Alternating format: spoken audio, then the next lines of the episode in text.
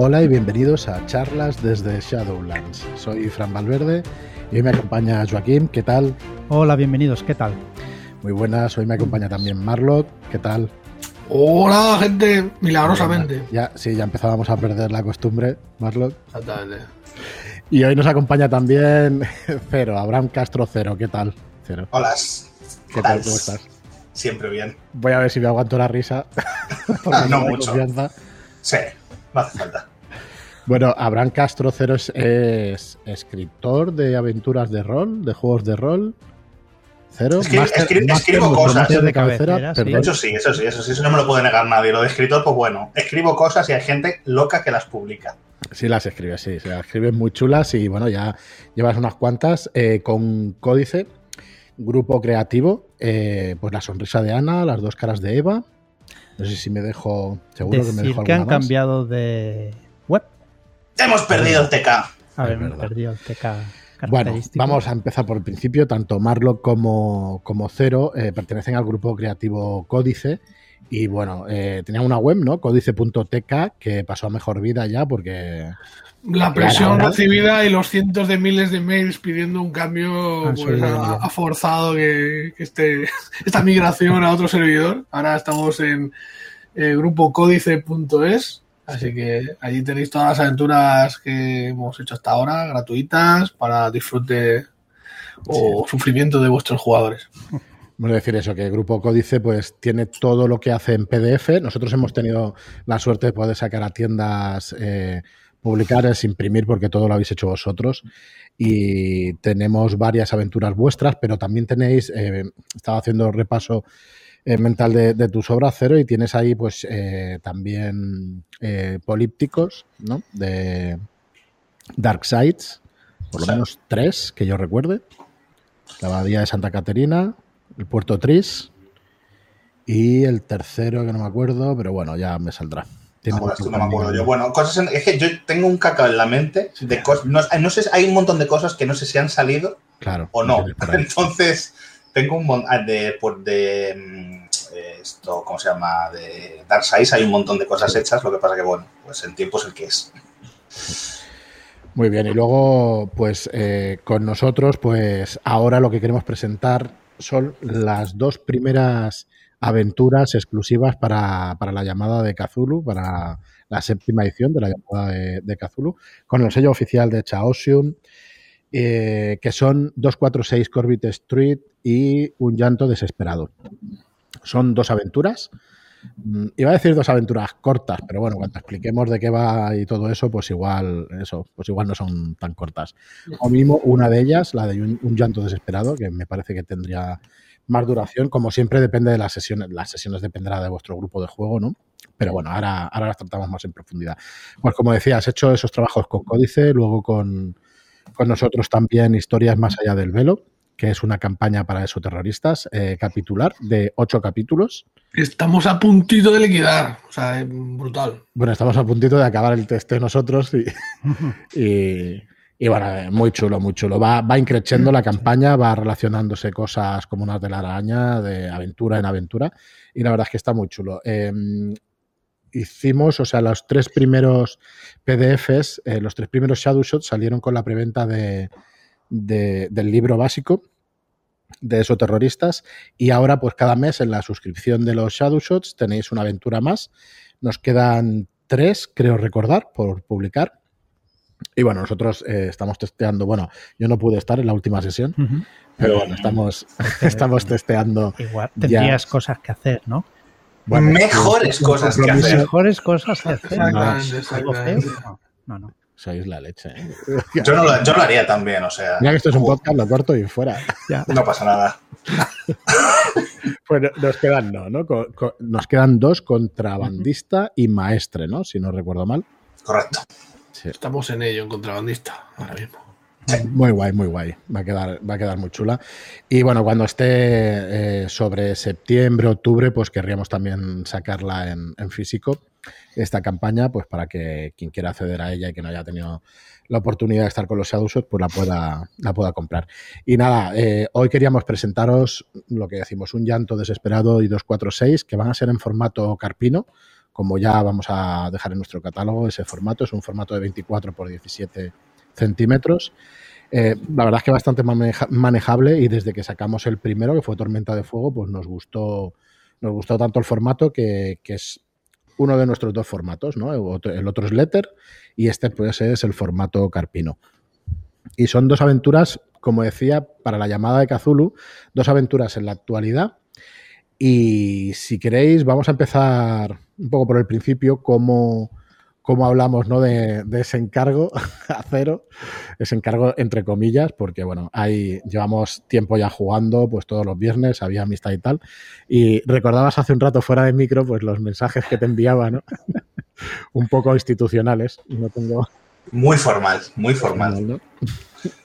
Teniendo en cuenta lo que solemos hablar, las barbaridades que nos podemos decir dentro de una, de una partida, la cosa se volvió muy, como muy, muy seria en el, mom- en el mismo momento que se hizo el encargo. Fue gracioso. Es que ahí entra el lenguaje empresa. Joder, ya te digo, pasó de ser a ser jefe, ¿eh? Hombre, De boss. hace, mucho tiempo y entonces no. Pues eso, que no estaba yo centrado y ya está. Ah, Además estaba, creo que fue al principio de que se instituyera la editorial, ¿no? Sí, por eso. Yo creo que no estabais ni siquiera fo- con- conformados o estabais formándoos en ese momento. Existía juegos de mesa y rol, pero Shadowlands no. Estaba arrancando. Seguramente sí, pero estaría eso, estaría arrancando. Sí, Estaría pues, arrancando, era muy al principio, la verdad. Y yo creo que la primera que probamos fue 246, ¿no? No, no, no. ¿No? El llanto desesperado. 246 fue luego, sí. Joder. Un llanto desesperado vino porque vino a la par que estuvisteis hablando con la gente de leyenda, ¿fue? Cuando encargasteis Vástago. Sí. Que sí. recuerdo que me dijiste, Sí, sí, sí. lo único que necesitamos para la aventura es que gire en torno a un primigenio concreto. Que bueno, Sí. como vamos a hablar sin spoilers, no voy a decir cuál es. No, no, después, si queréis, un 10 minutitos de spoilers a Tutiplen, ujú. pero por ahora no. Sí, sí que es verdad, pero recordaba, ostras, pues yo hubiera jurado que era, que era al revés, pero bueno, no tiene mayor importancia. Pues si queréis, por orden de, de escritura, cero. Eh, yo creo que sí que fue al revés, tío, que lo pienso, ¿eh? Porque no, no no tiene- lo jugamos ni siquiera con. O sea, fue con el sistema A este. ver, la- 246 fue un accidente porque fue una aventura que yo hice a raíz de querer presentar una mecánica. sí. O sea, la, la- la idea no fue enseñaros la aventura, sino enseñaros la mecánica a través de una aventura. Y yo me estuve comiendo la cabeza en casa de, al a ver, final, a la mierda el sistema y. Exacto, liter- liter- literalmente, literalmente. A base de comerme la cabeza de que qué podemos jugar, qué podemos jugar, que no se vaya de madre a más de un par de sesiones, yo mm, se me fue la cabeza a una aventura clásica de la llamada de Chulu y a partir de ahí salió 246, pero 246 no, no, no tenía ninguna intención de, de presentarse a la editorial como tal, solo que os gustó y yo dije, bueno, pues, para vosotros, oye. Como todo lo que. ¿Cuántas cabrón. jugamos? ¿Tres? ¿Dos o tres? ¿Dos segurísimo? ¿Tres? Dos, dos. ¿Dos? Fueron dos. Fueron, fueron dos y porque creo que son engorilasteis bastante. Porque coincidió que había un puente por medio, empezamos a jugar un viernes y creo que el domingo, el lunes no se trabajaba y el domingo se Sí. movieron todos los engranajes posibles para poder jugar. Fuimos muy a saco, tío. Sí. Sí. Aparte, Eso está, eso está bien porque indica que la aventura pues tiene cierto tirón. Eso mola. Hombre, es que está guapa, tío. Y estaba muy chula. Yo me acuerdo que, además, ya lo he dicho siempre, tío, ese tipo de ganchos son los que más me gustan, joder, que tenga. Pues mira, eso sí se puede explicar sin spoilers, porque no tiene, no tiene mayor historia. En, en la aventura hay un aviso, ¿no? Un aviso de, de que ha habido un asesinato, ha habido un tiroteo, mejor Tiroteo, dicho. un en- 246. un 246, un tiroteo en las afueras de una ciudad, en un barrio residencial. Y los aventureros son policías. Aventureros. Dicho así. Los investigadores. Ay, que le sale el dungeonero adentro. Aquí, aquí ya se van viendo las cartas. Hoy, ¿eh? hoy se va viendo la confianza, ¿eh? el troleo va a ser Hay anécdota ahí con el nombre, ¿eh? porque yo me recuerdo que el nombre era 286 al principio. ¿No era Hostia, 286? No. Pues Sí, No, sí. No, era- yo sí me acuerdo que yo cuando os la presenté, os la presenté como tal, y el problema es que el código policial que yo le puse, porque siempre ha Es sido un código policial, Sí. pero el código policial que yo le puse respondía a homicidio. Y tal y como está planteada la aventura, es imposible que el aviso que den por radio sea un homicidio porque no saben Porque no se sabe, claro. Claro. de dónde viene el disparo. Entonces hubo que cambiar el nombre a Pero- 246, que es tiroteo con Perdona, arma de pero- fuego. Pero yo, Yo- creo que era otro código más chungo, ¿eh? O sea, yo eh, creo que el código que pusiste originalmente era un código que, que era mucho más chungo y no tenía nada que ver con asesinatos. Dale, dale. Yo creo que, que en principio dijiste 246 y lo dijiste bien. Y a medida que hemos ido hablando de, de la aventura y tal, le habéis ido cambiando los números. La a veis, ¿eh? cinco, Vosotros. lo que hay- el número que os pasaba por la cabeza. Me vas a hacer. me Yo, porque yo al principio lo busqué, digo, este, este código que sí lo busqué y estaba bien, es un tiroteo, tal. Y, y en los mensajes de Telegram que nos vamos pasando hablando de- del tema, los números han ido cambiando hasta que, hasta que ya dijimos, vamos a ponerlo bien. Tiene su gracia que sea un código real, pero bueno, que es un juego de rol y Sí, realmente claro, no tiene importancia si es 246, 267. Hombre, sí. No, Sí, pero es una de esas cosas tontas que te das cuenta en el testeo. Acabo de ver el borrador original. Originalmente se llamaba 286. 286. ¿Es? Vale. 286. A, a buscar el código policial 286. Venga. Estados Unidos. Venga. Es si homicidio con arma de fuego. A la aventura el último día. El primer día de preventa. cambiamos la maqueta. Nada, aquí lo único que vale es que, que hay dos aventuras que se presentan el día 4, que soy, del mes junio, que es el 6. O sea, Ujú. 2, 4, 6. Ya está. Espectacular, Ya espectacular. está. Espectacular. Marketing elevado a su máxima expresión. Bueno, y a través de ese código, pues dan el aviso a, a la policía, a la comisaría, donde los investigadores son cuatro policías que, que, bueno, que, que cogen el aviso, ¿no? Primero dos patrulleros, si no recuerdo mal, Sí. y después Sí. se unen según el resto de, de investigadores. Dos detectives, Le hace a investigadores, aventureros. dos detectives y hay un, uno más, Sí. uno o una, da igual, que es una forense, ¿no? Sí, el pergenerado es, una, es sexo femenino, pero bueno, es completamente Es indiferente. Aquí puede ser, yo qué sé, Sí, lo podéis cambiar. lo que Bueno. te dé la gana. Lo podéis cambiar a gusto del consumidor, pero no podréis disfrutar de la ilustración de, de Alberto Martínez, claro. porque es que aquí se sale en, en 246. Para mí es el estilo que le he visto que, que más me gusta. Albert- Alberto Martínez Benito, eh, que es el ilustrador que está espectacular. Joder, en las portadas ves. de Marlock, perdona, dale, cero. No, no, no, simplemente decir, ya ves, ya está. Sí, sí, sí. no no necesito aportar nada más. Hay, creo recordar que son tres o cuatro escenas a doble página, que está espectacular, pero espectacular. Y luego los PJs y PNJs me parecen una calidad, pero uf, apabullante. La verdad es que está chulísimo. Los policías, sobre todo los investigadores, bueno, son, son retratos en primer plano con la, creo que es la técnica de paint- painting, ¿no, Marlock? Sí, sí, sí, sí. Justo. Y está chulísimo, está chulísimo, con un, con un detalle y eso espectacular. Por eso decía que podéis cambiarle sexo sin ningún problema, pero realmente es una gozada pues tener esa ficha con, con esos retratos porque está muy, muy, muy chulo. Ya eh, los enseñaremos, los podéis ver en, en la página de preventa en seadulas.es barra 246. Y bueno, ¿qué más decir sin spoilers? Es una investigación que puede durar unas horas y bueno, que van a tener que resolver ¿no? ese tiroteo, lo que pasa y, y, bueno, por en medio, pues si es una aventura de Cthulhu, pues ya podéis imaginar que algo, que algo de los mitos está involucrado.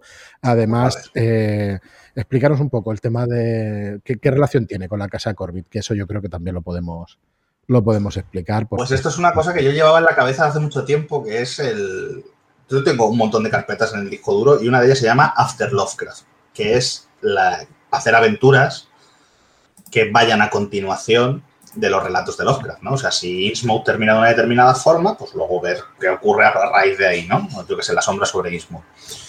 Pues comiéndome la cabeza para ver, vamos a hacer una aventura que no se vaya de sesiones eh, para enseñaros aquella mecánica, Hmm. yo me fui a, joder, pues lo más clásico que hay es la casa Corby. Sí. Entonces, ¿qué pasaría después de que alguien haya jugado la casa Corby? Y realmente eso es eh, 246. Los personajes son los policías que van a investigar lo que ha ocurrido en la casa Corbett después de que un grupo de investigadores haya estado jugando el módulo clásico. Y es, bueno, en teoría tú no sabes eso. Y de hecho los nombres están cambiados para que sea un poquito más chocante. El malo no es eh, sino que tiene otro nombre y cosas por el estilo. Pero si tú quieres conseguir el efecto de coño, que es la casa Corbett lo que estamos investigando, porque se la planteas a unos jugadores veteranos que hayan entrado en contacto con ese módulo, pues mira, lo puedes hacer perfectamente. Eso sí está ambientada en la actualidad también para conseguir ese golpe de efecto, porque realmente vosotros cuando la jugasteis no teníais ni puta idea de qué iba. No, yo, yo me di cuenta, creo que en la última sesión, la última Claro. media hora. Cuando No. salió, cuando salió un símbolo que es bastante llamativo y ahí te hace clic la cabeza, coño, que estamos jugando esto. Sí. Y ese efecto se puede conseguir y se pueden conseguir otros. Sí, yo estamos aquí sin spoilers, aunque, aunque esto lo sea, creo que el título ya lo es. O sea, que Orbit Street, pues ya sabrá todo el mundo que, que, bueno, que tiene algo que ver. Luego entramos en más detalle. Di, Marlock, que te he cortado. Que, que a mí me suena que en algún momento se, no sé si enseñó el mapa o algo así, y ahí yo creo que Sí. ahí fue cuando me di cuenta. Pues La cosa es que si tú has jugado la casa Corbit y ves los detalles, vas a jugar con, con eso en la cabeza. Lo Sí. cual no es ni una ventaja ni una desventaja, porque no te va a dar, no, no te va a dar ningún pie a nada, porque joder, Hombre, aunque pero- tú sepas que hay algo de más esa casa, en- Claro, digamos que le añade una capa más. a- Sí. ese, ese- jugador juega con una capa más. Joder, mola, tío. Saber que está jugando. Bueno, es que en realidad eh, se puede tomar como una continuación perfectamente. Es que funciona. Sí, sí, sí, se puede coger de muchas maneras diferentes. Yo creo que mola. O sea, para mí el gran punch que tiene esta aventura es el inicio. Que es cuando los jugadores llegan y se dan cuenta, coño, ¿qué cojones ha pasado aquí? Y luego ya Es- que se vayan sí. dando cuenta poco a poco de que está en la casa Corby. Es una situación bastante chocante que no tiene explicación de primer momento y eso, y hostia, y el hilar que pasa con, eso, con esas figuras, con esas personas que encontramos dentro de la casa, hostia, sí que está chocante y estaba muy chulo. Es que las posiciones en las que te las encuentras no son muy habituales. No, y hostia, ahí es que eh, hay cosas que recuerdas de las aventuras, una de ellas es, es esta, hay aventuras que bueno, pasas y no te acabas de acordar, y de esta me acuerdo perfectamente, de, de lo, bueno, eso, de cómo estaba cada uno de ellos y eso, así que muy guay. Bueno, pues esto es eh, 246 Corbett Street, sin spoilers.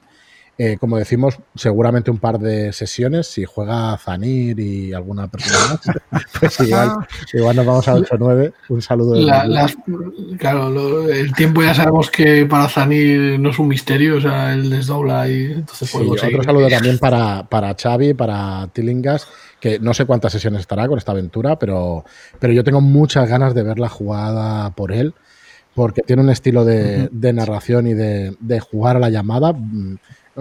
No sé cómo definirlo, ¿eh? si bastante clásico, que en, en su estilo de juego las tiradas marcan mucho la aventura y mola muchísimo también. Es una manera un poco distinta de, de- de la manera que se ve de jugar online y tal, ni, ni peor ni, ni mejor, no, es absurdo entrar ahí, pero sí me gustará mucho ver, ver esta aventura de investigación pues dirigida por él, a ver por dónde la lleva. Y me consta que tiene muchas ganas también de, de verla. Claro, esta aventura hace dos años y medio, una cosa así que está escrita, o dos años como mínimo, Sí. y bueno, hemos estado ahí es- esperando. eh, bueno, por una cosa o por otra no, no teníamos el tiempo de.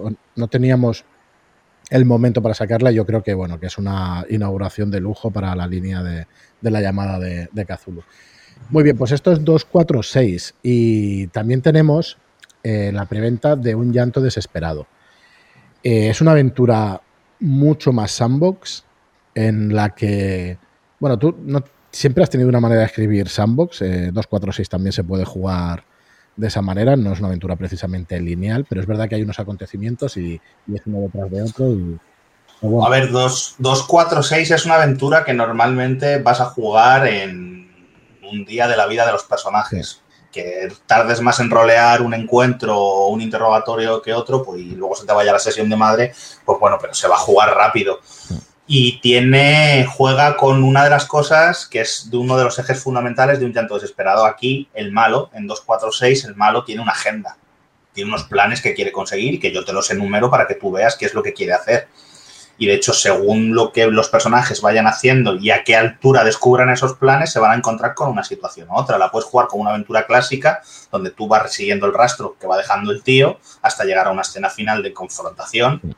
O puedes asaltarle en un momento dado y que la confrontación se produzca cuando el tipo está planeando sus cosas y no tenga todos los peones en juego, no sé. Y en un llanto desesperado juega más con ese asunto de las agendas. O sea, hay, hay agendas, pero las agendas las tienen todos los personajes. Cada uno tiene unos intereses y eso ya te tiene que decir hacia dónde se van a querer mover cuáles van a estar dispuestos a negociar con los personajes, cuáles no. De hecho, en el testeo que vosotros jugasteis de un llanto desesperado, la cosa acabó con una negociación, no acabó con un, con, con un enfrentamiento. Porque uno de los personajes resultó gravemente herido la, la cosa acabó Claro, agachando y el digamos que uno de los antagonistas les ofreció un trato y los personajes pasaron por el aro. Sí, así, así fue, así fue. Bueno, un- una de las aventuras donde yo, por lo menos, mm, me he sentido más libre de hacer cosas y tal, y, y bueno, mm, también de las, iba a decir, de las más difíciles de resolución. Bueno, sí, hay cositas que Esto son... es una característica de, de las aventuras de cero, ¿no? Que el jugador o el personaje es súper libre de ir donde quiera, Sí. de hacer lo que quiera. Yo creo que eso influye mucho por la forma en la que yo descubrí el rol y en cómo a mí me voló la cabeza, porque yo soy de esas personas que el rol, le, cuando lo descubrió, le explotó en las manos. Yo estaba muy acostumbrado al point and click, a las aventuras gráficas de coge este objeto y úsalo aquí. Y cuando a ti se te ocurre algo en el point and click en el que este objeto debería funcionar para resolver este problema y el juego no te deja porque la programación te dice que no es así, yo sentía cierta frustración. Luego tras al rol y es todo lo contrario, es búscate la vida para resolver los problemas y eso a mí pues me ha marcado mucho y es una forma que yo tengo de plantear las, las aventuras, de plantear un escenario a los jugadores y dejar que sean los jugadores quienes decidan cómo afrontar los problemas de la forma que quieran, con los recursos que tengan y los personajes no jugadores actuarán en consecuencia. Yo estoy ahí para, digamos, para, para ver que los... eh, para determinar las reacciones que tienen los PNJs, ¿vale? Yo no tengo que preprogramarlo como haría un juego de ordenador. Por tanto, mientras yo sepa qué quieren hacer los PNJs y qué medios tienen para conseguirlo, yo puedo anticiparme a lo que van a hacer los jugadores o reaccionar a lo que ellos hagan. Es una forma diferente de, de dirigir, no lo sé. A mí me gusta ponerle la mochila al jugador y decirle, toma, haz lo que te dé la gana. Sí, pero Y realmente... veremos qué ocurre. En, en otro sentido, también libera bastante al máster, porque una vez sabes lo que van a hacer los PNJs y te sabes el escenario, no tienes que, o sea, ¿cómo decirlo? No, no tienes que incidir tantísimo en las pistas, ni, es- ni tienen tantísima importancia, aunque las tienen, ¿no? Hay pistas aquí que si no las descubres te va a ser muy complicado, no te vas a enterar de nada de lo que pasa, pero No es insistir en tener tanto control sobre la aventura, no tienes que tenerlo todo tan atado, ¿no? eso es. asegurarme que cuando llegue aquí pase esto y entonces luego va a tener que Sí. pasar esto. No, es eso, reaccionar. me, me crea una tensión importante, ¿eh? Como máster. Claro. Uf, Es, re- es reactivo. Es otra forma, es como, yo que sé, haber estudiado para el examen.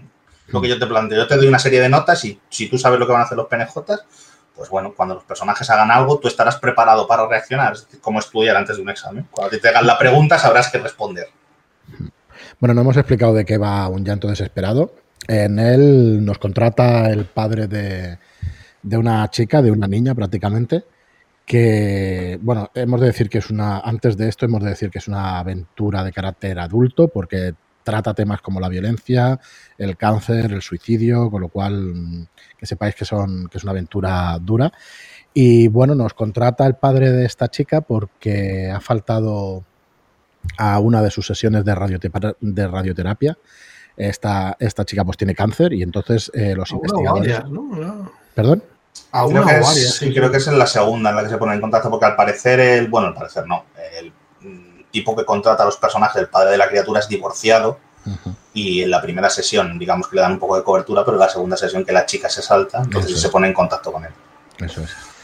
Y bueno, y a partir de ahí hay que averiguar qué ha pasado, ¿no? ¿Qué ha pasado con ella? Y... Sí, él hace una investigación preliminar, pero sufre cierto percance que le imposibilita, pa- le imposibilita para seguir investigando y entonces es cuando se pone en contacto con los personajes, que los pregenerados creo que son un detective experto en desapariciones, un ex policía medio corrupto al que echaron del cuerpo, que le hace las veces de chofer.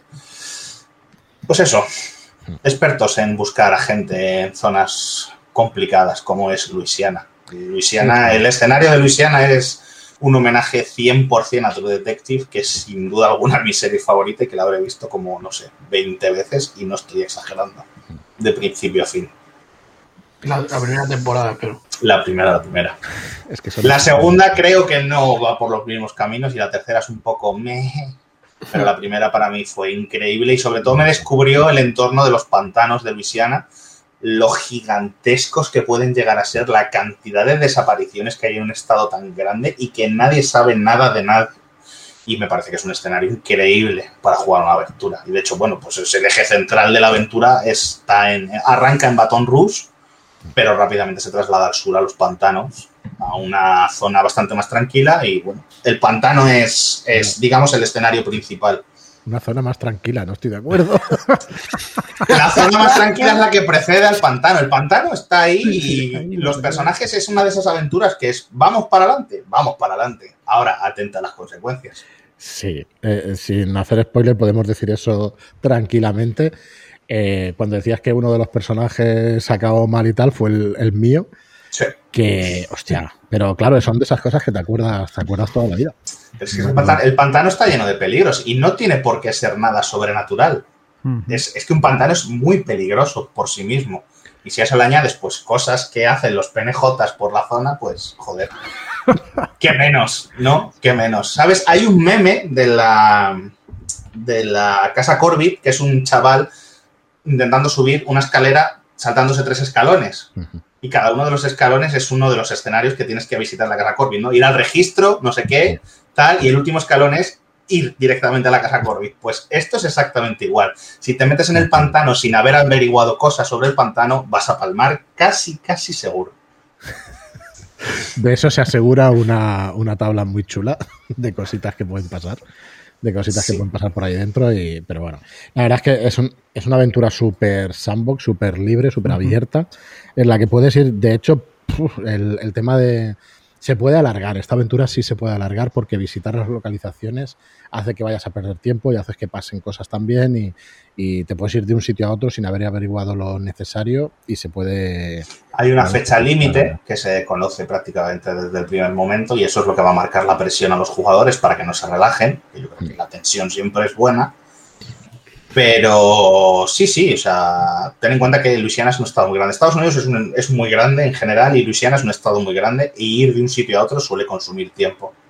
Eso por lo general va a hacer que los personajes se separen para tratar de cubrir más terreno y eso en una aventura de terror pues es maravilloso para el director de juego.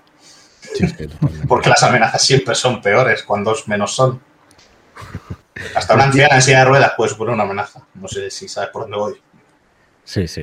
Hasta, la, hasta la, la silla de ruedas en sí, pues supone una amenaza. Ah, está muy chula. También tiene ilustraciones la portada, en este caso también es de, de Marlock y las ilustraciones son de Alberto Martínez también. Eh, aquí el estilo se parece un poquito más a, a esos terroristas. Eh, para que tengáis una idea, al que le haya gustado, pues es, es muy, muy parecido. Y esta, eh, este libro sí está llenito de ilustraciones. Llenito, no una por página, pero prácticamente hay un montón de ilustraciones, entre 20 y 30, 20 y tantas, 30 ilustraciones seguro. Y bueno, a, cada cual más sugerente porque... porque Alberto- Más de una para enmarcar, ¿eh? Sí, sí, sí. Más de una. Yo, en 246 me gusta muchísimo el, el estilo. Eh, la ilustración esa doble donde se ve una chica. Es que es increíble que una misma persona haya ilustrado las dos aventuras, macho, porque Sí. es que son totalmente diferentes y cada una con su estilo, no sé, Claro, eh, que es el mismo autor de Carpino y Sí. es un lenguaje que no tiene absolutamente nada que ver. O sea, bueno, y también se está encargando de, de ilustrar eh, Castiñeira. a de Castiñeira y, y va con otro registro totalmente diferente. O sea, que es que es un Alberto es un puto crack, vamos a decir. Un artista. Sí, sí, Alberto es un, es un crack y bueno, ya eh, si entráis en shadowlands.es barra 246 pues vais a ver el estilo de, de las ilustraciones porque Sí. habrá una muestra de la maqueta para que lo podáis ver. Y bueno, sugerente es poco, la verdad es que está... Antes, antes de eh, Kisama Martínez está en Instagram, él tiene Sí. eh, su, bueno, en redes también lo podéis encontrar con ese nombre, Kisama Martínez, y, y podéis ver su trabajo que es eh, espectacular. Muy bien, pues si queréis entramos, eh, nos quedarían muchísimas cosas más por explicar y eso, pero si queréis entramos en... Si queréis decir algún spoiler y si no, pues No, no, spoiler. lo podemos dejar así, pero...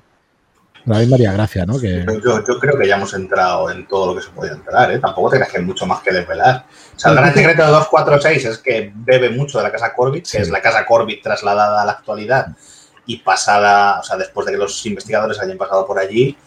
Y, pues, no sé, con un tanto desesperado, quizá los más, los más veteranos puedan pensar que se van a enfrentar a Chulu, porque los relatos, la llamada de Chulu, hay un culto en Luisiana, si no recuerdo mal, espérate tú que yo no me esté yendo a otro lado, pero creo que sí, pero no, no. Gira en torno a Subnigurat, que es un primigenio del que no se sabe muchas cosas. Al menos yo cuando empecé a documentarme tampoco es que hubiera muchísimo material, claro, tienes que ir a beber de la fuente oficial, por así decirlo, a Lovecraft.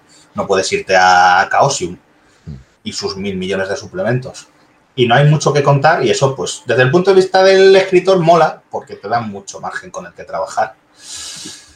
Tiene libertad, pero para mí tiene ciertos... No sé si lo leíste en su día, eh, el libro de la hora de las brujas, eh, la hora de las brujas de Land Rice y tal, claro, es Luisiana, hay un culto de, brujas, ¿no? Que están ahí...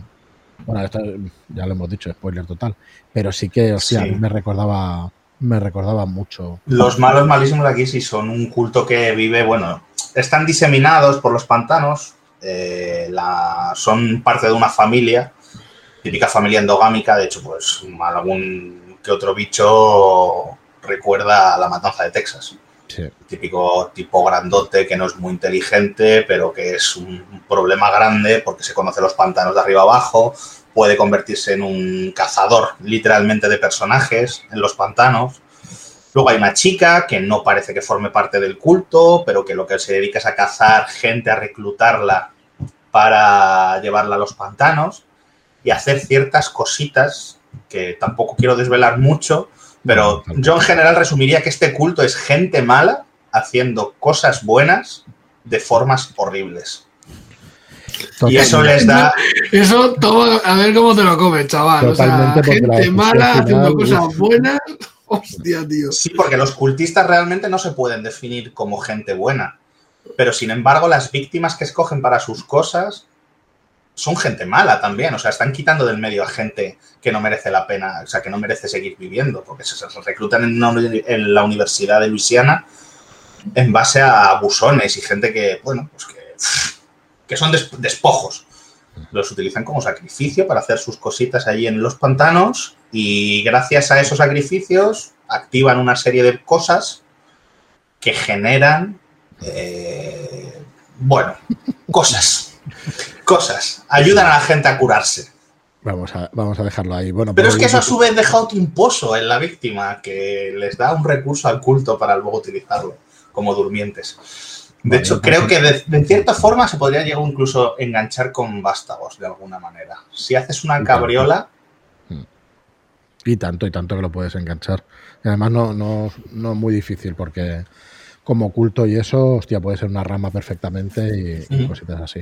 Bueno, podéis visitar lugares tan sugerentes como el Happy Swamp Secrets, que es un camping súper chulo bonito, bonito. Eh. La, ayuda, la ayuda de juego es buenísima. Es buenísima.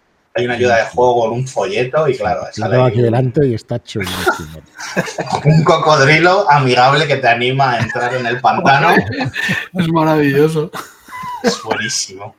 Sí, sí, es una pasada. Bueno, pues nada, esperamos a todo el que participe en la preventa que se lo pase muy bien con estas aventuras. Realmente son para disfrutarlas, disfrutarlas muchísimo. Y sufrirlas. ¿Eh? Y sufrirlas muchísimo también. es, lo que hay, es lo que hay. Y bueno, eh, hemos de decir que, que las aventuras por separado van a tener un, precio de 18,95. Va a ser un euro más que Carpino porque son aventuras a todo color. Y bueno, ya si conocéis el, formato de Carpino ya sabéis eh, la calidad. Va a ser también como, como la portada de Carpino con ese tono rugoso y, bueno, y poco más. Haremos un pack que bueno, que lo tenéis ahí en la web, no lo voy a avanzar en shadowlands.es barra 246. Entrada ahí así veis el precio de las dos aventuras y si no, pues cada una de ellas está a un precio de 18,95. Y poco más, nada, agradecerte Cero que nos hayas acompañado. Voy a poner el modo, venga, el modo oficial, ¿no? Que te gusta cuando hemos agradecerte sobre todo. nada, pues eso, muchísimas gracias. Sí que hace mucha ilusión que inauguremos la línea de, la llamada porque La Bestia no deben hacer y Carpino pues es una reedición de lo que teníamos en, en Cazulu de 100. Pero empezar la línea con dos aventuras tuyas, pues oye, eh, me parece, nos parece perfecto y, nos encanta. Y bueno, y que puedan venir unas cuantas más. Vamos a ver cómo funcionan. Realmente este formato de 246 lo hemos hablado muchas veces internamente, de poder hacer una especie de colección, ¿no? De que cuando mires la estantería pues puedas tener, imaginaos, pues 8 o 10 aventuras de, de este estilo eh, puestas en la estantería Hall. La verdad es que nos gustaría muchísimo. Vamos a ver si, si gusta el formato y si podemos ir haciendo aventuras de este estilo, porque la verdad es que como colección, pues, pues nos gustaría muchísimo como editorial hacerlo. Tengo unas ganas de verlas que no te las acabas, ¿eh? ¿Eh? Que tengo unas ganas de verlas Sí. impresas que no te las acabas. Sí, sí. Está muy, muy guapo, tío. Increíble. Compren mis libros, por favor, para que esta gente pueda seguir pagando. Álvaro, Compren, compren. varios, varios. Compren varios. Compren varios, sí, sí, sí, porque yo tengo cosas en el cajón para sacar Es y bonito, esta gente tiene, la licencia de la llamada y eso es, uff, madre Sí. mía. Eso Madre es muy mía. potente. Esperamos que sí, que, que nos permita hacer muchas cosas y bueno, y con muchas ganas. De hecho, ahora cuando acabemos la conversación, para que sepáis cosas internas y tal, yo no les he dicho nada a estos caballeros, pues eh, quería hablar con ellos a ver de qué, qué líneas podemos ir siguiendo en nuestros planes maléficos de... ¿Qué Me casco una campaña ahora mismo, ¿eh? ¿Eh? ¿De qué? Me A ver, casco una campaña de chulo. de, de Chulu. Venga, va. Chulo. Queda País- escrito, ¿eh? Eh, país de Lovecraft, no digo más. País de Oh. los... Toma ya. O De Arcan a Innsmouth, de Innsmouth a Kingsport, de Kingsport a pone Y además con la misma filosofía de After Lovecraft. ¿Tú sabes lo que tiene que molar visitar Dunwich después del horror de Dunwich? Es que cuando lo estabas diciendo antes, digo, una colección de cosas después de sus relatos, mm, mola mucho eso. Eso está guay. Déjennos feedback. Muy bien, pues nada, muchísimas gracias a todos por estar ahí como siempre. Eh, voy a cambiar un poco, ya lo llevo haciendo en varios programas. Deciros que si os gusta el podcast, si os gusta nuestro contenido, eh, que sí, que nos dejéis una reseña si queréis de 5 estrellas en iTunes, pero que lo más importante para nosotros es la visibilidad y que si nos podéis recomendar en redes sociales y poner este podcast para que nos escuche la mayor parte de gente posible, pues nos hacéis un favor enorme. Y nada más, que muchísimas gracias. Gracias, Cero, por venirte y, A y vosotros, por hombre. tío. A vosotros. Por publicarlas. Nada, No todo el mundo que- estaría dispuesto. Que funcionen, que funcionen bien y que podamos seguir mucho tiempo. Y nada, Joder, muchísimas tanto. gracias a todos y hasta el próximo programa. Muchas gracias y hasta la próxima. Adiós. Chao.